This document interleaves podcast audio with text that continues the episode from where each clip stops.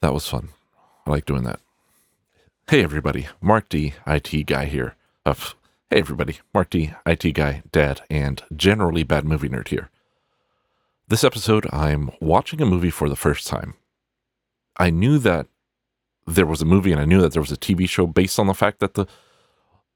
I only knew of them based on the fact that the the band I follow, Explosions in the Sky, did the music. However, I'd never actually seen either.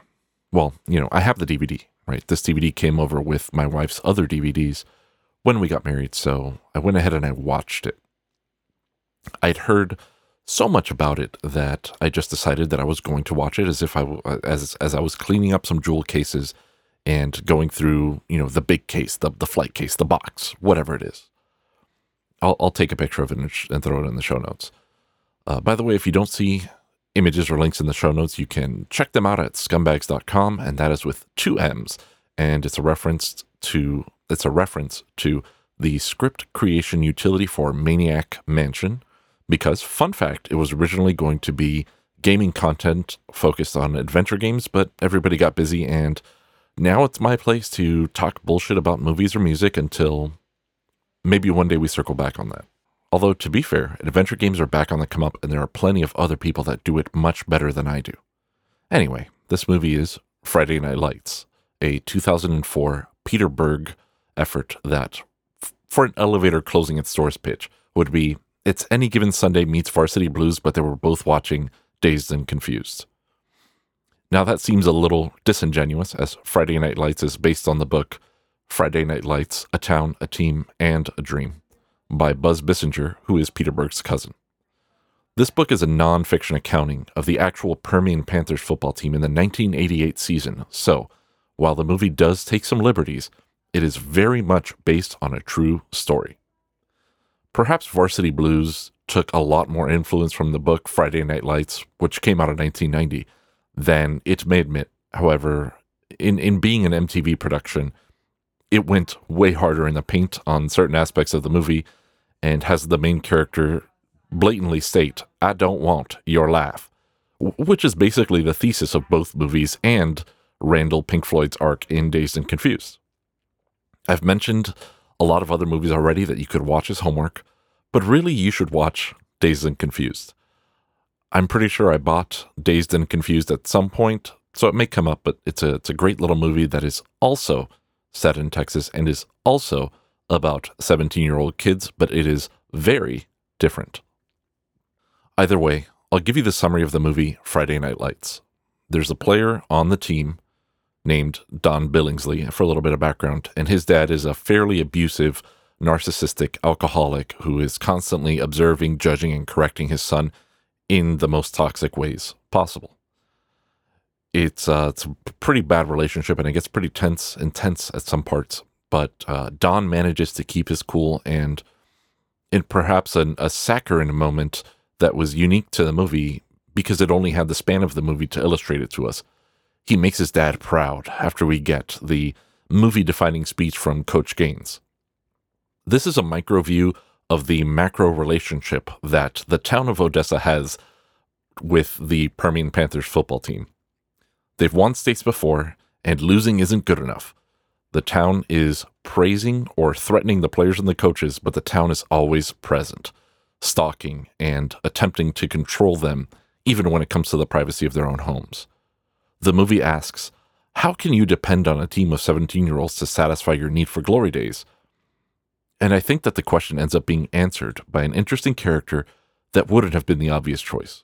But let's roll the trailer.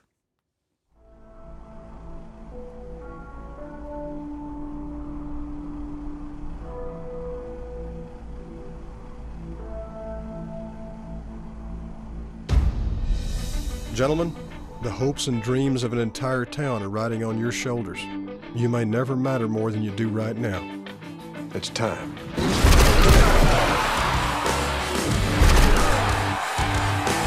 Now, if you want to win state, you're going to have to beat a team of giants, a team of monsters over in Dallas that outweigh you about 30 pounds a man. This is real, sincere warfare. We're in the business of winning. Should we believe the hype? What hype? The hype about Boobie Miles. Now, hype is something that's not for real. I'm all real. What's it like being the quarterback? I mean, this is a big responsibility for a 17 year old kid. Do you think you can handle it? No, that is not acceptable. Hope so. Your dad played at Permian. What's it like to be the son of a local legend? Tell me why you can't hold on to the ball. Maybe this is help. Hold on oh, oh, to football. Next question. With a ball carrier. Give me just one touchdown. Just one. Hey, hey, hey, hey, son, come here, come here. Where you going? You don't, you want me to go in, coach? You don't want a helmet? My goodness gracious.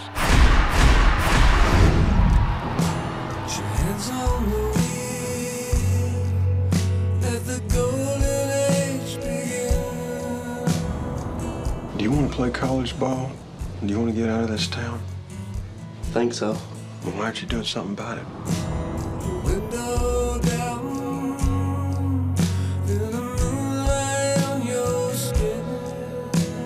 We gotta lighten up. You're 17. You think it's just a game.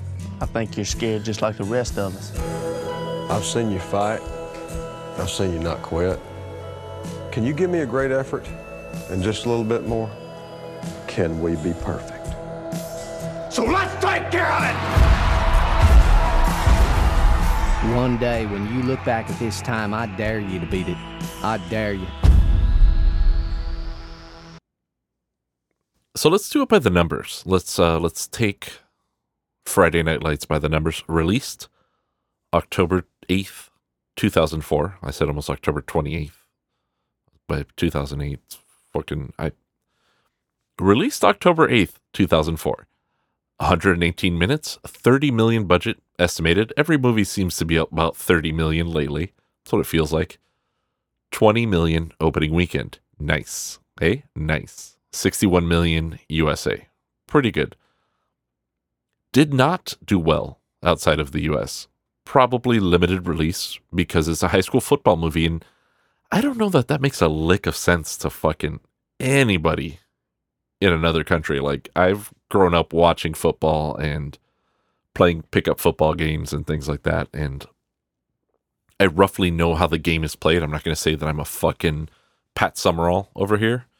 Uh, you weren't expecting that. You were expecting John Madden, but I threw you the curveball.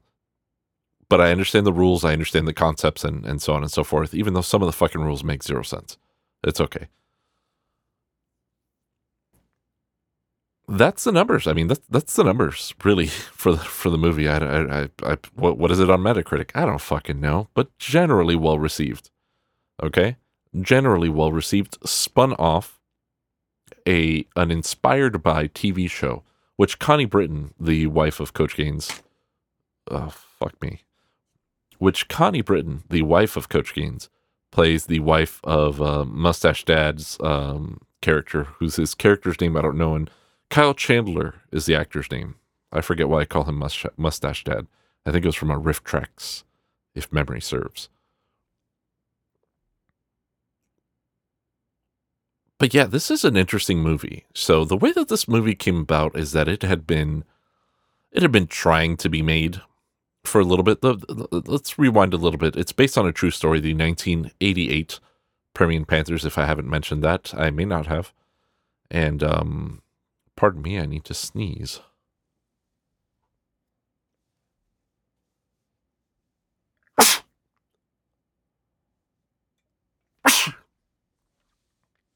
Oh, disgusting. So, 1988 season for the Permian Panthers. I still need to sneeze. Fuck my life. I'm going to try to. Oh, no, I can't power through. It's too strong. It's too strong. Oh, God. Power, power, power. Come on. Okay. 1988 season. Permian Panthers in Odessa, Texas. True story. Based on a true story, right? They write the book.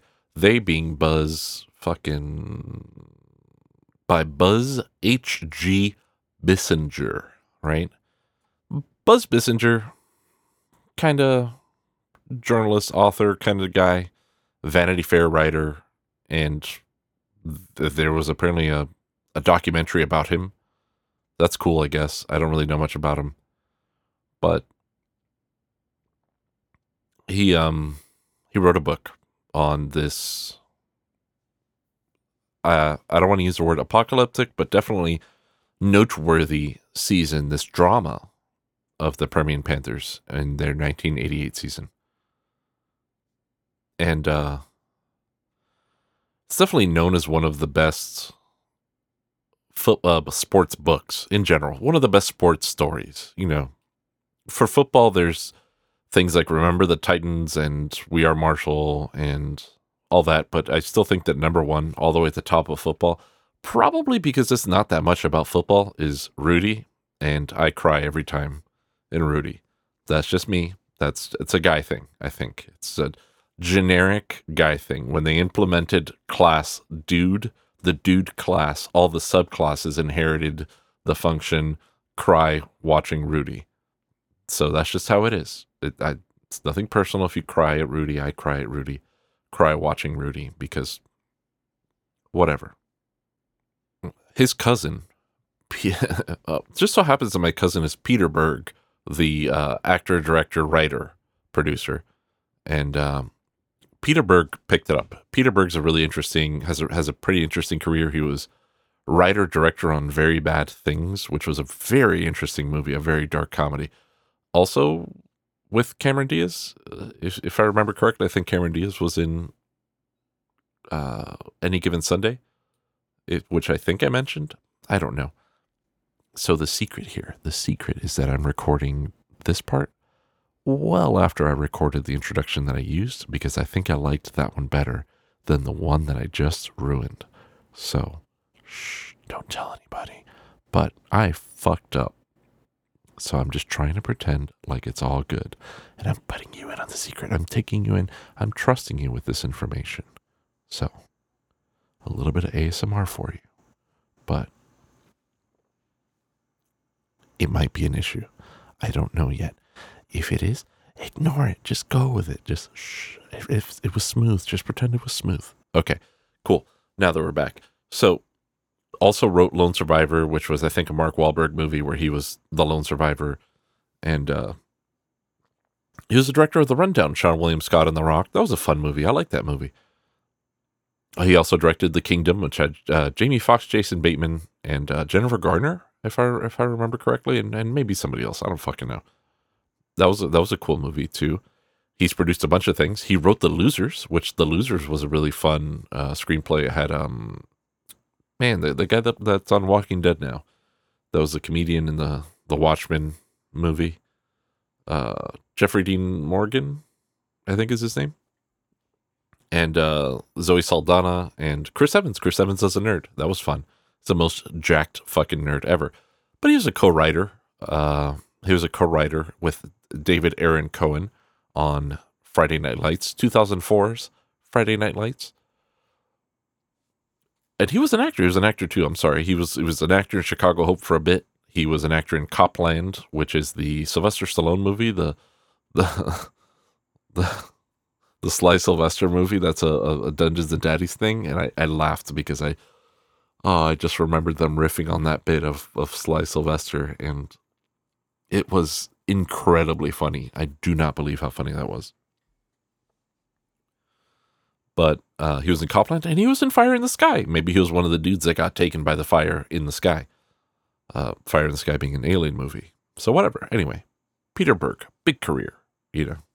Producer on a lot of things, definitely working, doing things. He adapted him and, and David Aaron Cohen, they adapted the book, right? So the book is kind of a, a journalistic, factual, documentarian take on it. The movie takes some liberties. The movie also has 118 minutes or whatever the fuck I just said. To present that, it's a little different. So we get that. We've talked about adaptations in Scott Pilgrim. Oh, that bourbon. Make you make you sound real smooth. That's good because there will be some ZZ Top in here that I will try and fail. You know, there, there's some liberties that are taken. They're not egregious, I don't think. Uh, I'm certain that if I was a resident of Odessa, if I was an attendee of Permian High School, if I was one of the, the, the, the people on the team who are real people, maybe I'd feel a little differently, just putting myself in their shoes. However, it feels fine from my uh, uninvolved, no skin in the game point of view. I don't know shit about shit. I saw the movie. I understand the movie is different, but it's okay. It doesn't change my life any. If you really want to know exactly what's different, I believe that the Wikipedia page for the movie has every fucking detail that you could ever want. Go for it. Have fun. But it shouldn't change your opinion of the movie. The idea, the premise, the thesis, the theme, the ups and the downs, they are very, very similar to the real life events. The the people are similar. They are they, there's a lot to it. There's a lot of casting that happened in this movie that was very good. And there's more on that later. Just know that going forward, right? And spoilers, a, a thousand percent spoilers. This is a fucking 1988 football season. You can fucking look it up too. It's been 30 years or whatever the fuck. So, Peter Berg, again, with Tobias A. Schliessler. I, I can't say his name, so I'm going to go with Schliessler, who was the director of photography on, on Born to Run of fucking all movies. I've talked about Born to Run, Born to Run, Born to Run with Richard Grieco before. I have that VHS somewhere. I need to fucking find it. If not, I will God damn it buy another one. But the movie is on YouTube, and if there's a real DVD copy, I will just get that instead. But however, Born to Run is a really, really good, not good movie.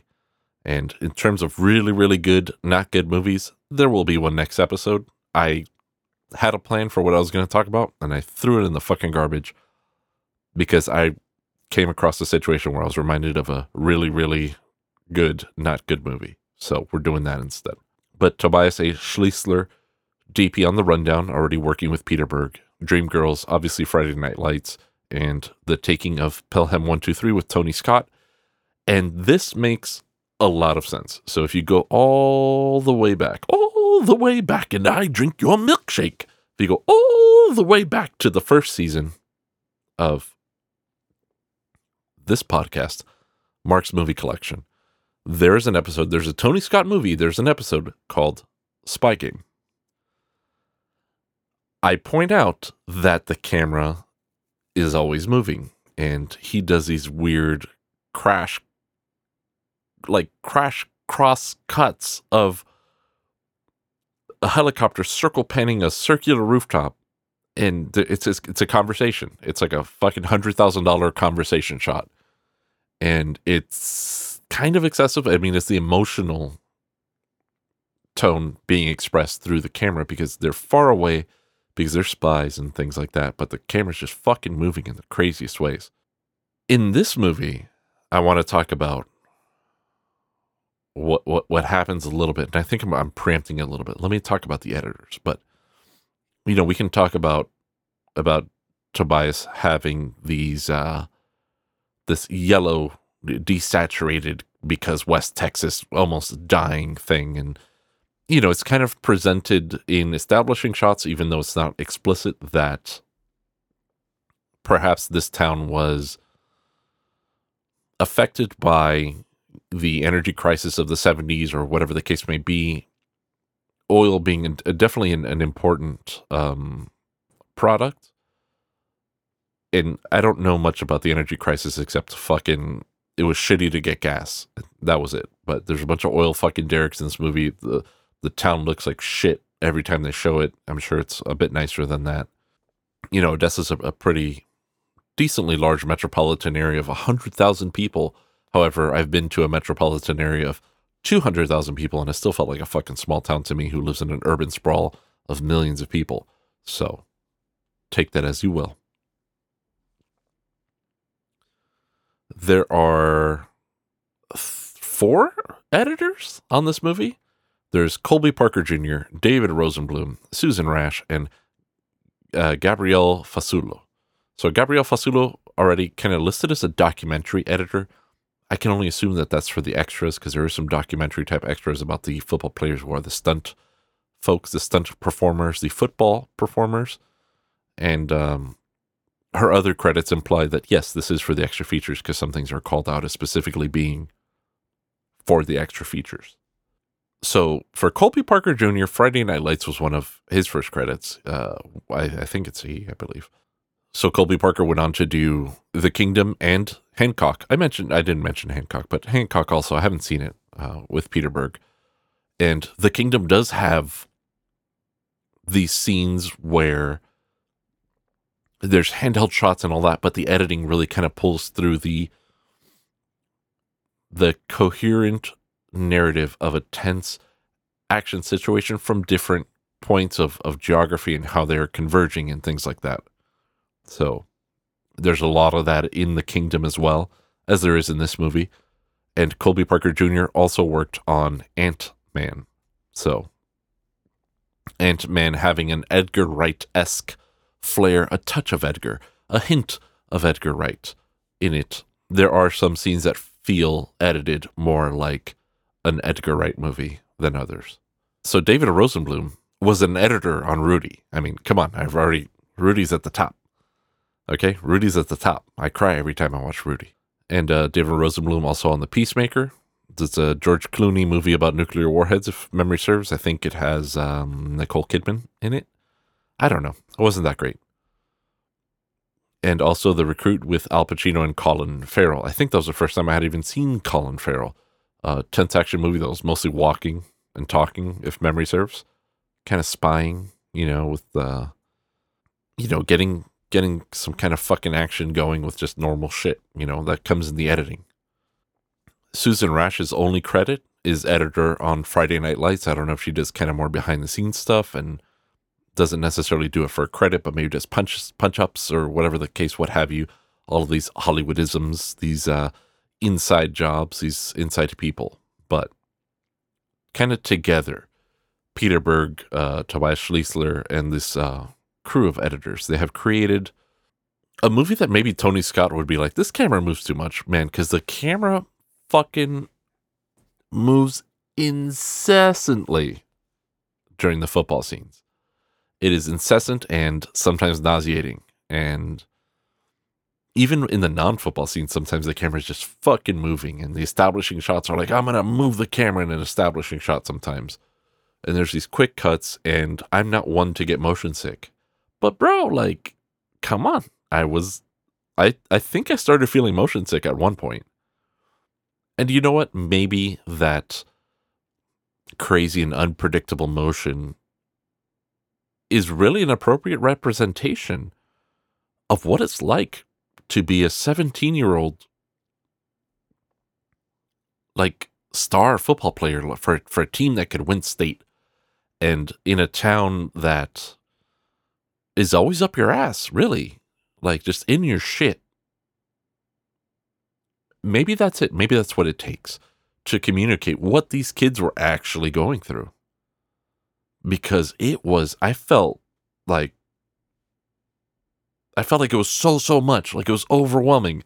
And maybe that's what they felt about the season and all that. And once their season finishes, which fucking spoilers, they don't win the States, the camera doesn't move as much. And I think that they've come to, to be centered, to be outside of this weird fucking tidal wave of just sh- life and shit, you know? So I thought that was an interesting and artistic choice. And I, I think that everybody here really played a part because even though the camera does not fucking stop moving, things still make sense. You can still see the movie. The movie still happens. The football scenes still happen. And boy, boy, howdy, there was a lot of football. And we'll talk about the football a little bit too. That's in the second unit stuff. But you what? Let's talk about second unit now. Let's talk about second unit. Allan Graf went out and recruited some, you know, local football players, college or, or, or minor league kind of football players. And they just shot football stuff for fucking ever is probably what it felt like. But there was a there was a lot of local people in the movie and this kind of dovetails into to the casting and the casting directors right so the casting directors plural because they work as a pair are Janet Hirshenson and Jane Jenkins. You may not know their names, but I can motherfucking guarantee you, motherfucking guarantee you that you've seen one of their movies and you are very familiar with a bunch of stars that they have essentially discovered. I'm going to rattle off some credits, not even all of them, just some. Uh, Harry Potter and the Sorcerer's Stone or Philosopher's Stone. Yeah, they discovered the fucking Harry Potter kids. Holy shit. Home Alone, fucking Macaulay Culkin. When Harry Met Sally, fucking amazing. Clue, Ferris Bueller's Day Off, The Princess Bride, Planes, Trains, and Automobiles, Beetlejuice, A Few Good Men, Last Action Hero. I fucking love Last Action Hero. The Young Indiana Jones Chronicles, Apollo 13, Space Jam, Mystic Pizza, Mrs. Doubtfire, A Beautiful Mind, Frost Nixon. Do they have a podcast? Is there a fucking podcast about all these movies? Because I will sign up for that shit right now. I don't think they have a podcast, but they do have a book. They have a book that I bought. The book is called A Star is Found. And there's a lot to it. It's a long ass book, but kind of the thesis of their process is, and I'll, I'll, I guess I'll quote it. I think this is an actual quote. The essence of a good casting decision is that you simply take it for granted. Only when you imagine a cast being different do you realize how great an impact a casting choice can have. So there's like a, a, a kind of a magic to it. And they also included the, the uh, a Stanislavski quote There is no small parts, only small actors. Their sole function, their only job, is to understand a movie and to try to find the correct person for it.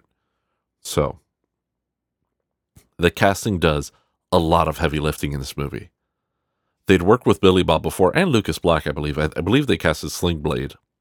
Slinga Blade. I gotta get that enunciation um, on that word.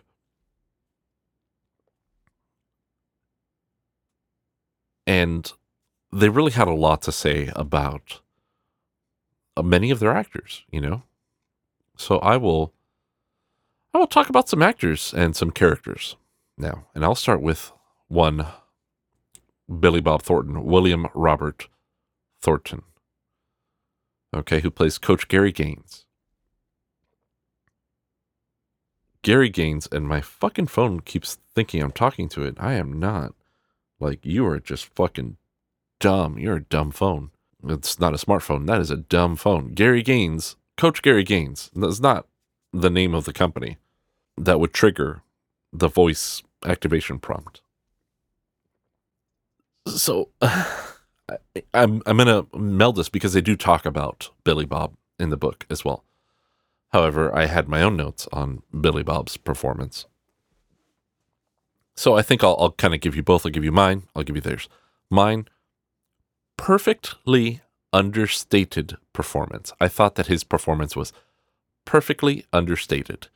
He's not big. He's not huge. Not a whole lot of lines sometimes. Sometimes it's just the face. Sometimes it's just the eyes. It's eye acting. Coach doesn't necessarily say anything when something important happens, but he does have a look. He does have a face. Okay. Billy Bob had history with sports. He's from the southern area. He can he can play Texas for you. Very low key. Uh, I believe they say it's a laid back yet intense acting style, is what they say, and that's that's it. That's it right there. That he fucking nailed it. Billy Bob fucking kills in this movie. Yeah, I don't know Billy Bob as a guy. I don't know if he's fucking sucks or he's cool or what, but fucking he kills it in this movie. He destroys in this movie. So yeah, and Coach Gaines is a really interesting character too, because Coach Gaines, through the performance of Billy Bob, how I read it, right? Because there is a lot to be read. You know, with his lack of, of reaction dialogue, I was really able to kind of insert what insert insert what I thought that he, was feeling based on on his performance, based on his face, based on his physical. I'm like, he thinks X, Y, or Z but it, it could have also been a little bit of a, a Half Life effect where Gordon Freeman is the silent protagonist and I'm better able to project myself onto him. The movie became more personal in that, and the character more personal in that way. And you know, you're getting old when you identify with the coach more than with the players. So I'm just getting fucking old, team. I'm an old dude. I'm a fucking geezer. But he does, he has oh, he spit some wisdom in, and uh, yeah, there's uh, there's the locker room speech, and um, there there's a lot. I mean, the thing about curses that he says to to Winchell, you know, he says, um, uh, our curses are the ones that are self imposed. You know what I'm saying?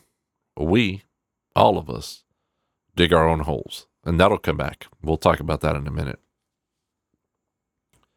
But if you if you really want to put it into perspective, at the end of the first game, Boobie's hurt. Boobie's a star player. We'll talk about Boobie. Boobie's hurt, and he knows it's bad, or he believes it's bad, or he thinks it's bad, but it's not good.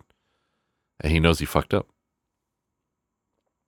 And at the end of the game, he is smiling and he is putting it on. He's like, feel good about yourselves. Go out and celebrate. Big smile. 100 watt smile, 500 watt smile, whatever a big number of watt, a high wattage smile. And then he turns around, and as he's walking, I guess, back to his office through the locker room, you see that smile come off his face, and he is just dead serious at that point. Maybe a little, a little negative, a little upset. You know, he says, um, he also says to, to Winchell, he says, uh, you know, I, and I'm going to fucking paraphrase here because I don't have the exact quote, but to him, winning and losing is very similar. And uh, he struggles, you know, through it every time. Like winning or losing for him isn't terribly different. He says what's different is how others on the outside treat you. Um, but it's never a rest for a coach. It's never a rest for Coach Gaines. Coach Gaines is always working through that game, the next game, the the two games before, last year when we played that team and all those things. That doesn't change for him, win or lose, kind of thing. So he's a bit of a no nonsense guy, but he's also he's cold. He's not cold. He is not cold. He's not unfeeling. He does have feelings. He believes in these kids. He tries to help these kids, but at the same time, he's pulled in other directions. He needs to win. Okay, so perfect example. Boobie comes back. He he's like, I'm ready, coach. They said there's no tear. And he's like, There's no tear? That's what they said. And he's like, Absolutely not. And he looks at Boobie's uncle, LV. He's like, LV? You know, and LV's like, Yeah, that's that's stand beside it. hundred percent. Yeah, look on coach's face. You know that he knows that that's bullshit and you know that he knows that LV, he's like, LV, I'm judging you. But he's also hopeful that Boobie will be all right, hopeful that Boobie will come back because he knows that he's in a hole at that point. So it's really, there's a lot going on all at once. The subtext is all of it. And the, the performance of Billy Bob as Coach Gaines really brings that out, I thought. I felt, I believe, you know. Lucas Black is Mike Winchell. Lucas Black, one of my favorite parts of Tokyo Drift. Yeah, what what's up with that accent? He's from Ar- Arkansas, so he doesn't have a nice accent, but he makes it. Uh, well, he fits into Texas, I guess, because everybody just it's not a Texas accent; it's an Arkansas accent, so it's further east. But Mike Winchell has an ailing mother, and he's trying to figure out how to stay with her. But he also wants to leave. He also wants to go play football. He wants to get the fuck out of Odessa. Odessa team. Odessa kind of sucks. And it is reinforced that Odessa lives in the past. Odessa lives in the past and it looks for new glory, repeats of past achievements from these kids in the most fucking toxic of ways. It is gross. It is disgusting. And I think he feels it. He's like, you you know, I don't feel 17 kind of thing. You feel 17? That kind of thing that he has with uh, Billingsley. Billingsley's like, I don't feel 17. It is challenging. It is very challenging for him. And he's got a complicated situation. His dad is seems gone. You know, and and he gets on a phone call with a sibling. And you know, he's reaching out to his sibling. It's like, you know, football's hard. Uh, football's starting and, and it's getting hard. He's taking care of his mom by himself, basically, is what we see. And uh, his sibling just was like, no, figure it out, nerd. You know, his mom, you know, his mom's not right, quote unquote. It seems like she could have some kind of psychological issues, but she seems like she's all there. She's just really into football. It seems like that's her psychological issue. I don't know that for a fact. I'm sure that if you read the book, you will get more details. However, he just has to take care of his mom. He's, you know, a kid. And the whole fucking world is kind of putting it on his shoulders a bit, especially after Boobie gets hurt. You know, there's a, a fucking halfback, a fullback. I don't fucking know. But Don Billingsley is another character. Not that Don is so interesting, the character himself, but more his relationship with his father, Charlie Billingsley. Don Billingsley, played by Garrett Hedlund, and Charlie Billingsley, played by Tim McGraw, who um, Janet and Jane had met Tim McGraw during another movie, a previous movie. I forgot which one. But they kept him in mind. They brought in Tim McGraw. Tim McGraw's a bit of an athlete. So he kind of and, and had some issues with his dad and stuff like that. So he kind of fell into this role of this ex football player, you know? They really put on Don and, and him this really a, a toxic and abusive father son relationship. Mom seems to be out of the picture. And, you know, Charlie, who's, who's Don's dad, he says to his son that the only good thing that ever happened to him was winning state championship playing football at Permian. And when you say that to your son, what are you saying? You know? And there's a whole speech that kind of comes with it, but it's really telling in the the Winchell Gaines curses speech where where um, Coach Gaines says, you know, we all dig our own holes, right? It's it's intercut. So let me rewind that. So Mike Winchell is like, uh, Coach Gaines, you, you ever think that we're cursed? You know, kind of like that kind of thing. Like no matter what we do, even when we're winning, we're gonna lose. There's a whole conversation there. Starts out with Winchell, goes to Coach Gaines. This is leaving a football game. I think Coach Gaines is giving Winchell a ride home. Billingsley is driving his drunk dad home, and his dad's kicking out windows in the back of the fucking car as the speech is going on. That's kind of intercut. And then he takes his state championship ring, the only fucking possession that he gives a shit about, and he throws it out the window. And as this kind of speech is going on that, that Coach Gaines is giving, or this reply, I guess, this very long, verbose rep- rep- reply that Coach Gaines is giving to Mike Winchell, it's juxtaposed, it's intercut. Don is searching for this ring, this prized possession that his drunk father has thrown out because he's so mad because his son can't play football good. And I felt initially I was like, is this saying that Don is digging his own holes? Is that he that he's allowing himself to be abused? Because that seems like a very unrealistic and uh, really indefensible position to it. But I don't think it's that, right? You know, there's there's when we talk about digging our own holes, we talk about like there's a concept that we need to take some action, make the change or whatever to escape it. We need to stop digging our own hole, climb out of it, all of that. And it's not necessarily reasonable to say that a child needs to stop his parent from abusing him. I don't think that it's meant for Don when we're intercutting that. I think it's meant for Charlie. That's why that's intercut there.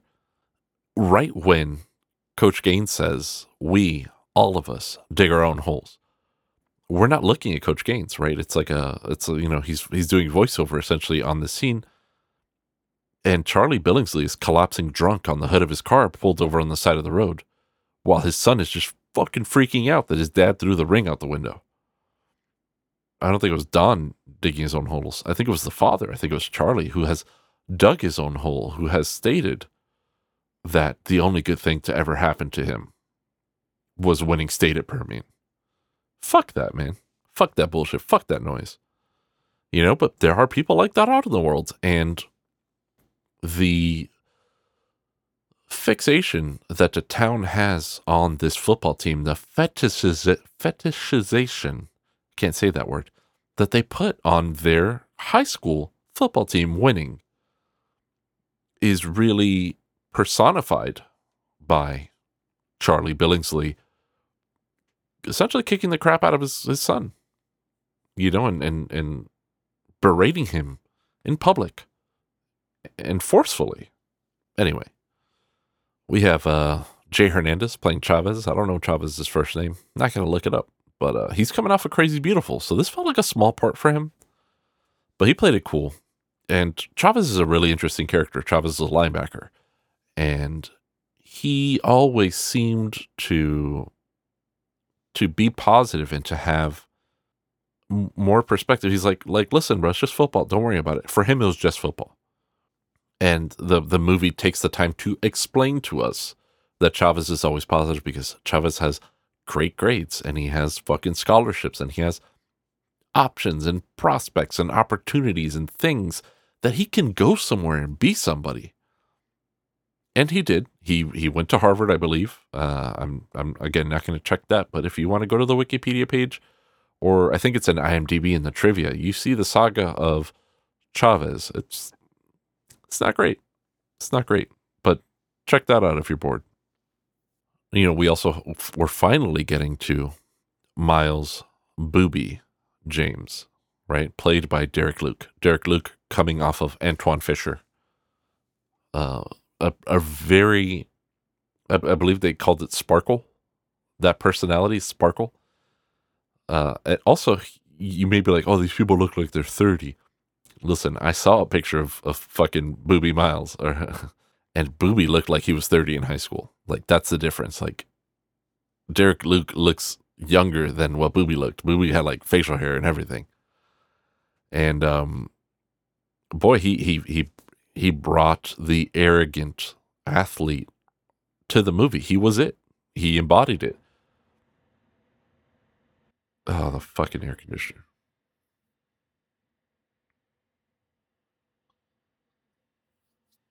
Okay, I'm just gonna roll with the air conditioner on. Fuck it. I just I can't right now. But you know, let's let's talk about Odessa for a minute. Let's talk about Odessa a little more because Odessa is a character, right? Location is a character, but the location is a character in the way that it not through one person but through the people interact with our main characters. So I think I talked that it's somewhat fictionalized, dramatized. They really got nothing going on. And there are how shall I put this? Racial divisions, perhaps, but there's also economic divisions in this town, in this area, really, of Texas, I guess would be the, the best way to put it.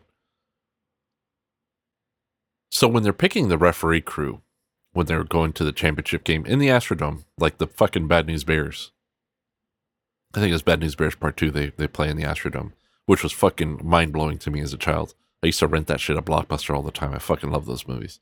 They there is some contention as to what race the referee crew would be. They end up going with a biracial crew.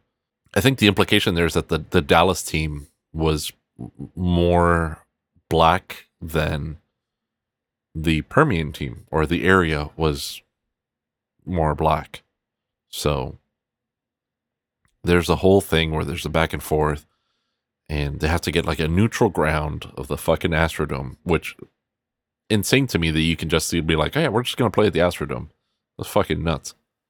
You know, but we see in that final game that the black referee still calls a bad reception. Uh, we don't know if it's his point of view. I don't know where he was necessarily on the field. I think he was on the sideline. But we, the viewers, know it bounced. Like we know a thousand percent. We know that that fucking ball bounced. So we had this setup about the race of the crew and how they might that might play into the game, and then we get a situation that is never resolved as to whether or not that came into play. It's really interesting. I don't it it definitely changed the game, but this is also a fictionalized game. Team, this game in question never happened. This one was made up for the movie because the normal path of the season took a different course. Same kind of same kind of vibe though. Just bear with me. Same kind of vibe. This is that dramatization thing again. You know, so that's set up for us. But there's also uh, economic div- d- divisions like um when Coach Gaines is at is at the dinner party where he's making eyes at his wife, who is uh, again Connie Britton, who's adorable.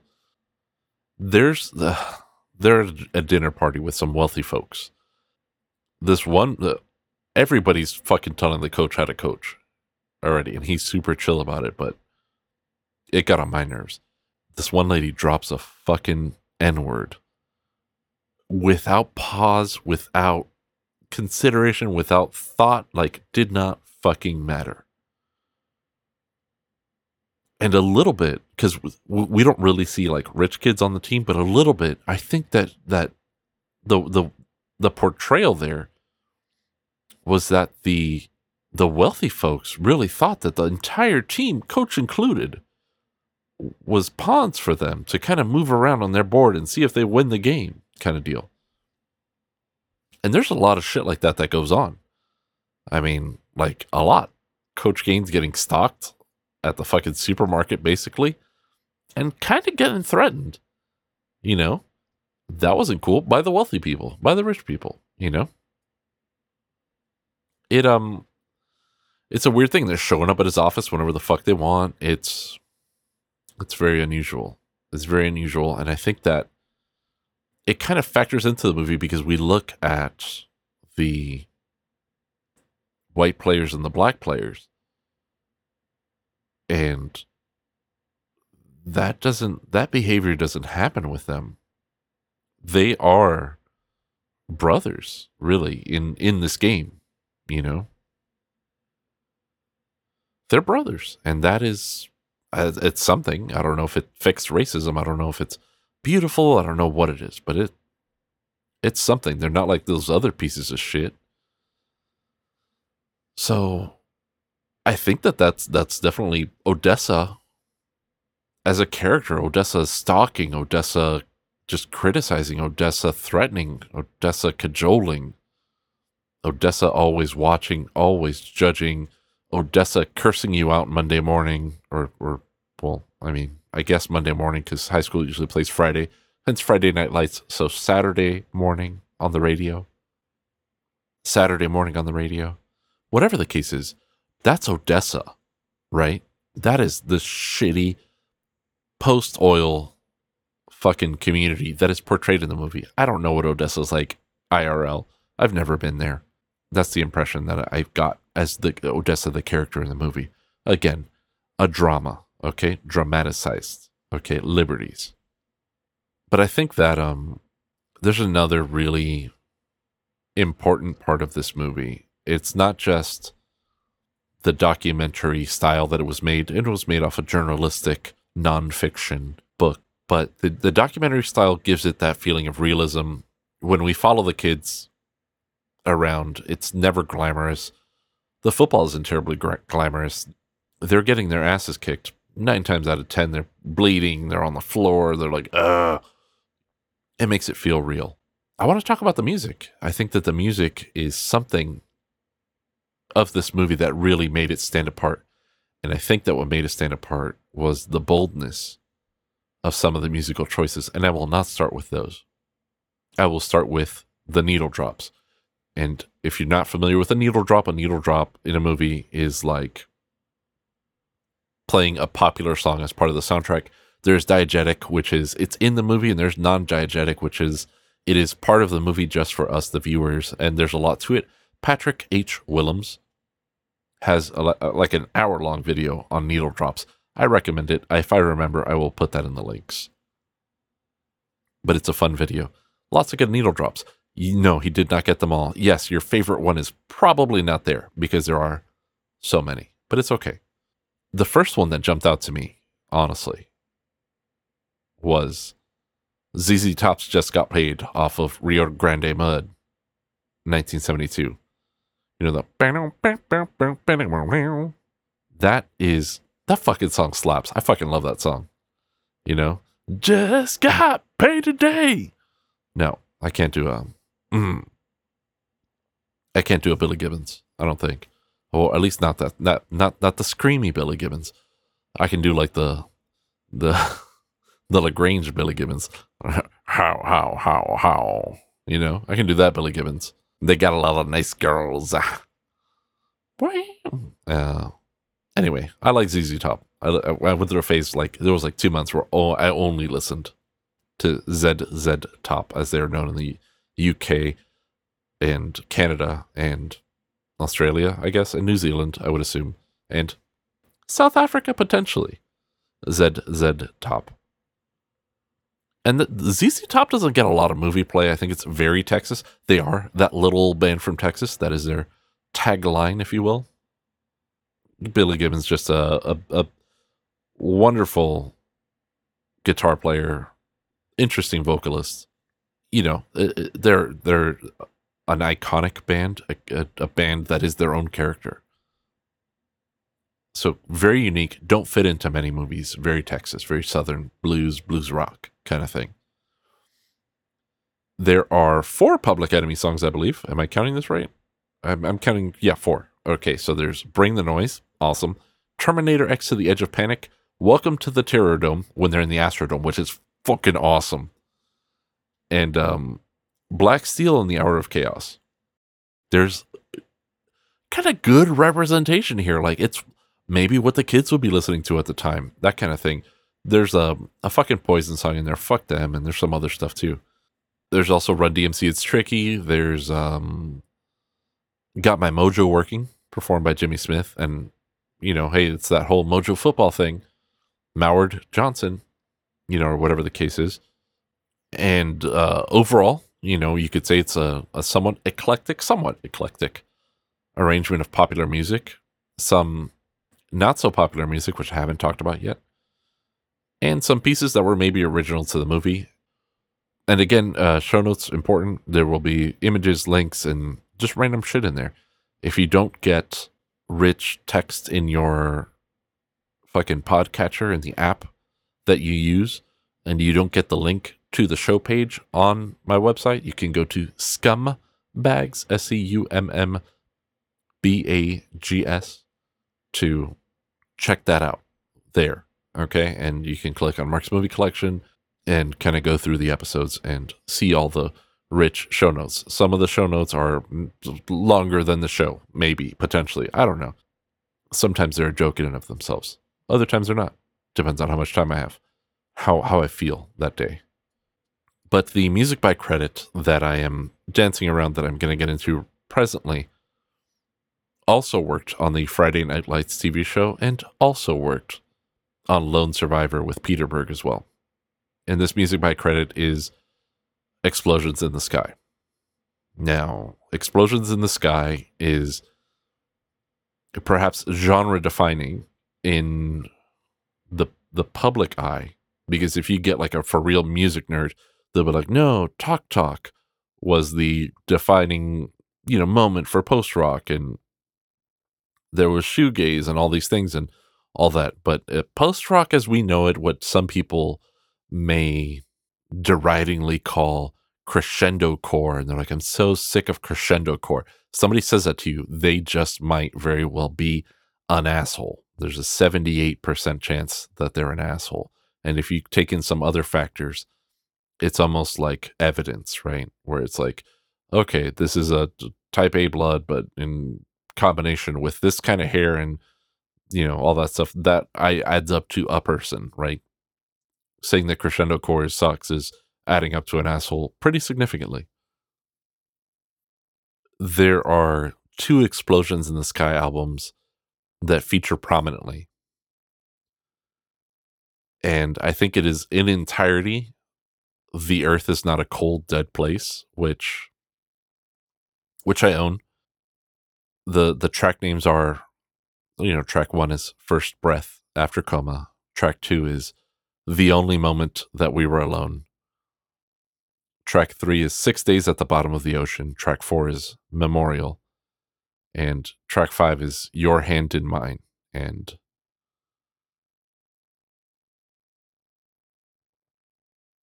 I don't know what it is. I don't know what it is about this album. I don't know what it is about these song names. There is such an emotional response in me. I don't know if that makes sense. So I I saw Explosions in the Sky live with one of my best friends and I and my wife now, who was I guess yeah at the time my my my girlfriend. And um, this was June twentieth, twenty twelve, at Grand Central at Grand Central at Grand Central in Miami, which doesn't exist anymore. The venue, as far as I know, does not exist. And it was an experience. It was it was such a wonderful experience. It was almost transcendent. I was far as fuck. I the the place was big. A lot of people were there. Um, big in my mind. I because I just I I'd only gone there for this concert. I'd never been there before, and just the the size, the span, the the breadth of sound coming from this band, from the, their music, how it filled the space. I guess is the best way to put it. I think that this was a very, very bold choice for a football movie. You know, additionally, they had uh, a couple songs from Those Who Tell the Truth Shall Die, Those Who Tell the Truth Shall Live Forever, which is their second album. Those songs are A Poor Man's Memory and With Tired Eyes, Tired Minds, Tired Souls, We Slept. And again, just the emotional weight of these things they are longing you know the they are are sad in a way not always. Sometimes it is a little bit the hope of that what's to come is better but in that you inherently acknowledge what's happening now and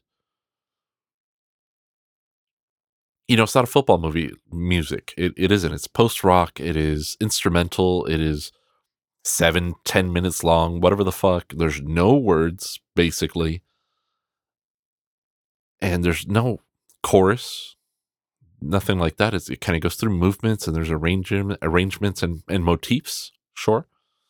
But, you know, sometimes these songs are are juxtaposed with very action packed football scenes where it could feel like the game is washing over you like this music is like the sound is the understanding of the emotional weight for someone who is 17 years old. Being a football player being at the star at the center of all this at the the weight of an entire town just bearing down on them. How alone they may feel. How how alone.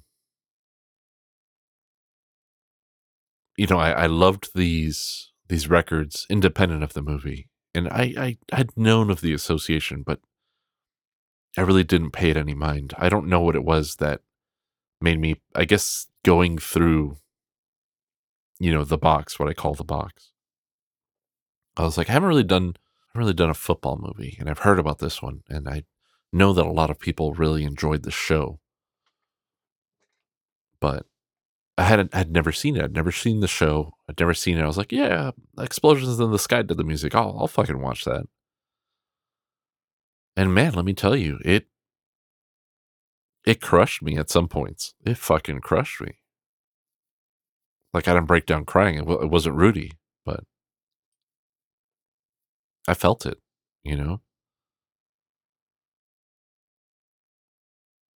I felt it, and I, I think that that these kids felt it too. They felt it viscerally, they felt it physically, they felt it emotionally, and I think ultimately that's the aim of the story of the 1988 Permian Panthers. Not that their aim was was that their aim was to win, but the aim of telling that story, whether in book format or in movie format, liberties taken to to further that message.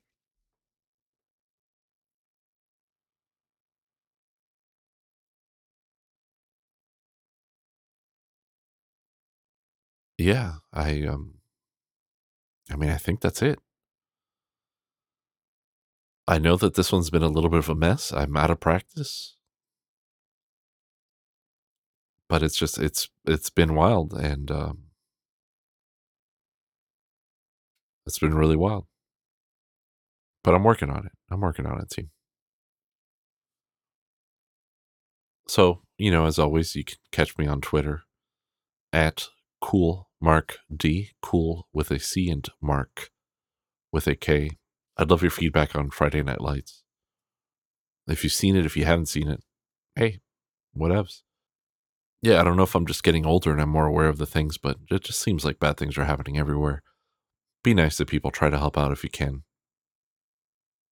You know, wear a mask. Wear two masks now, apparently. Black lives still matter. I didn't forget. You know, I'm gonna, I'll, I'll leave you two things, two things from this movie, sort of. Um, tangential to this movie, two things. On the the vinyl version of "The Earth Is Not a Cold Dead Place," it features etchings of birds on side D, accompanied by the phrase. And I'm reading this verbatim from Wikipedia. I'm going to check it now in a second but just I'm I'm worried that maybe I have like a repro and it doesn't have this. So, but I haven't seen this. I don't remember seeing this. It says the earth is not a cold dead place because you are breathing, because you are listening. And I'm I, I take its heart. I take its heart. And um Kyle Chandler's character in okay, so Billy Bob in, improvised a big halftime locker room speech in the championship game. And he improvised that based on events that happened really in his life. And it's a wonderful speech. It is moving. It is not necessarily Hollywood screenplay perfect, but I think it did better than whatever they had written in there part of it is performance, but a huge part of it is how true it rings, how human And this inspired a saying in the show, uh, which Kyle Chandler's character, whose name I have no idea what it may be, says um, every every game. Says, uh, "Clear eyes, full hearts, can't lose." I'll see you.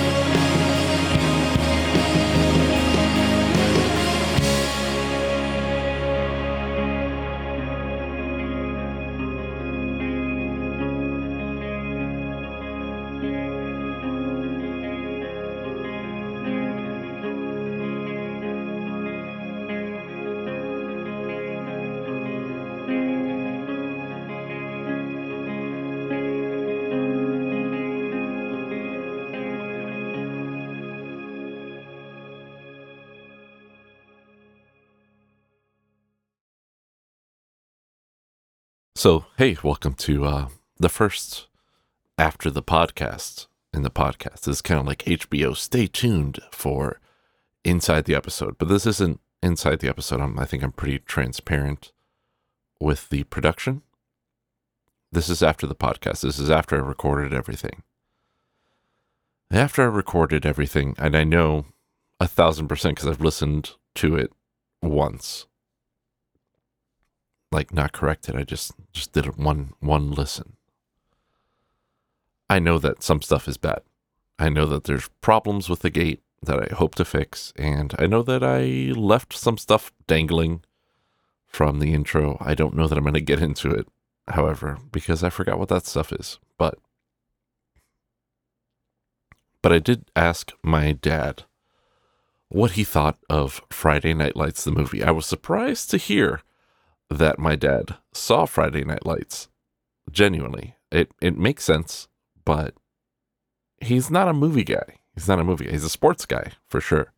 Not a, not so much a movie guy, but it is a sports movie. So it makes sense and it'll make a little more sense in a second.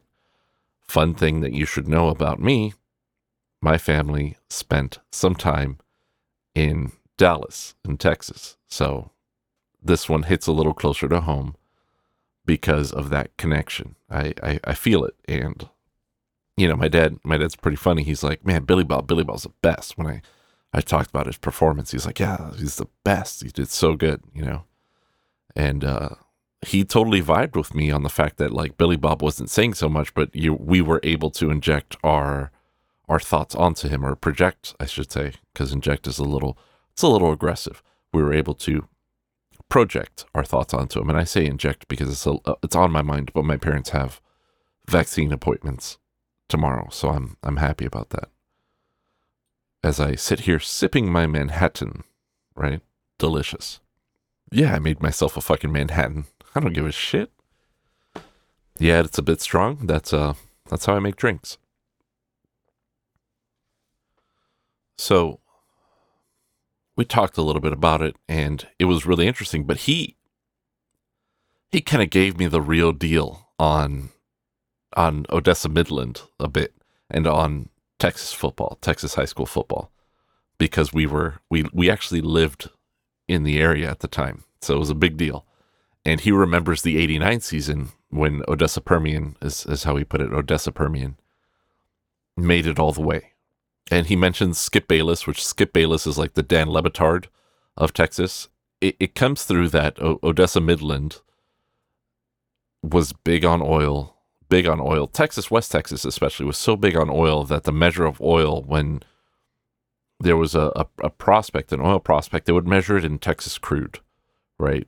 Texas somehow created the the unit of measure for American oil in a, in a certain way that didn't work out for Odessa Midland. They went dry, it seems. They they hit a bust. And Friday Night Lights, the movie, seems to take place in that bust. It it presents Odessa as a has been, very much so.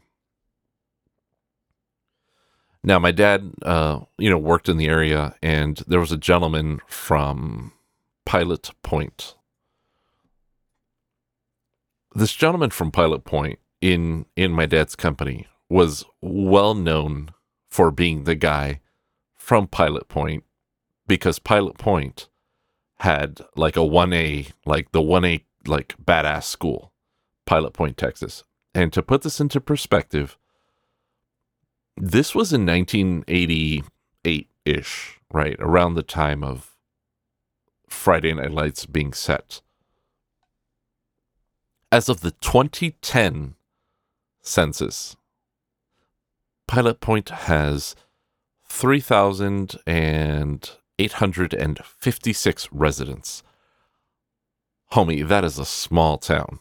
That is a small town, homie. That is a very, very small town. And for someone to be known as being from that small town because of college football is almost unbelievable. I we've seen that phenomenon in where I live. There are certain schools that are known for certain things. There are there's a small private school that is a, a baseball school, if you will, and they've gone to states and things like that. They are a baseball school because baseball's big in Florida for sure, especially South Florida. So football's big in Texas, and Pilot Point is the big deal and this guy was from Pilot Point. He wasn't in Pilot Point. The company wasn't even in Pilot Point. Company's in fucking Dallas. And people are like, hey, Pilot Point. And in meetings, they're talking about fucking Pilot Point football. And the, the town at the time, my dad estimates, was like 1,800 people or something. You know, Denton was a very, um, Denton County and, and Pilot Point, and even Denton itself isn't very huge. It's it's 140,000 now. But yeah, uh, football was exactly that big in Texas. Like the the movie is not exaggerating. Is kind of what my dad said. He said that the movie was the microcosm of football in Texas. That's what he said to me, and I had already done recorded, been recorded, where I mentioned that Charlie and Don's relationship was a microcosm of the town's relationship with these kids, with these football kids, you know, these children, these minors, these legal minors.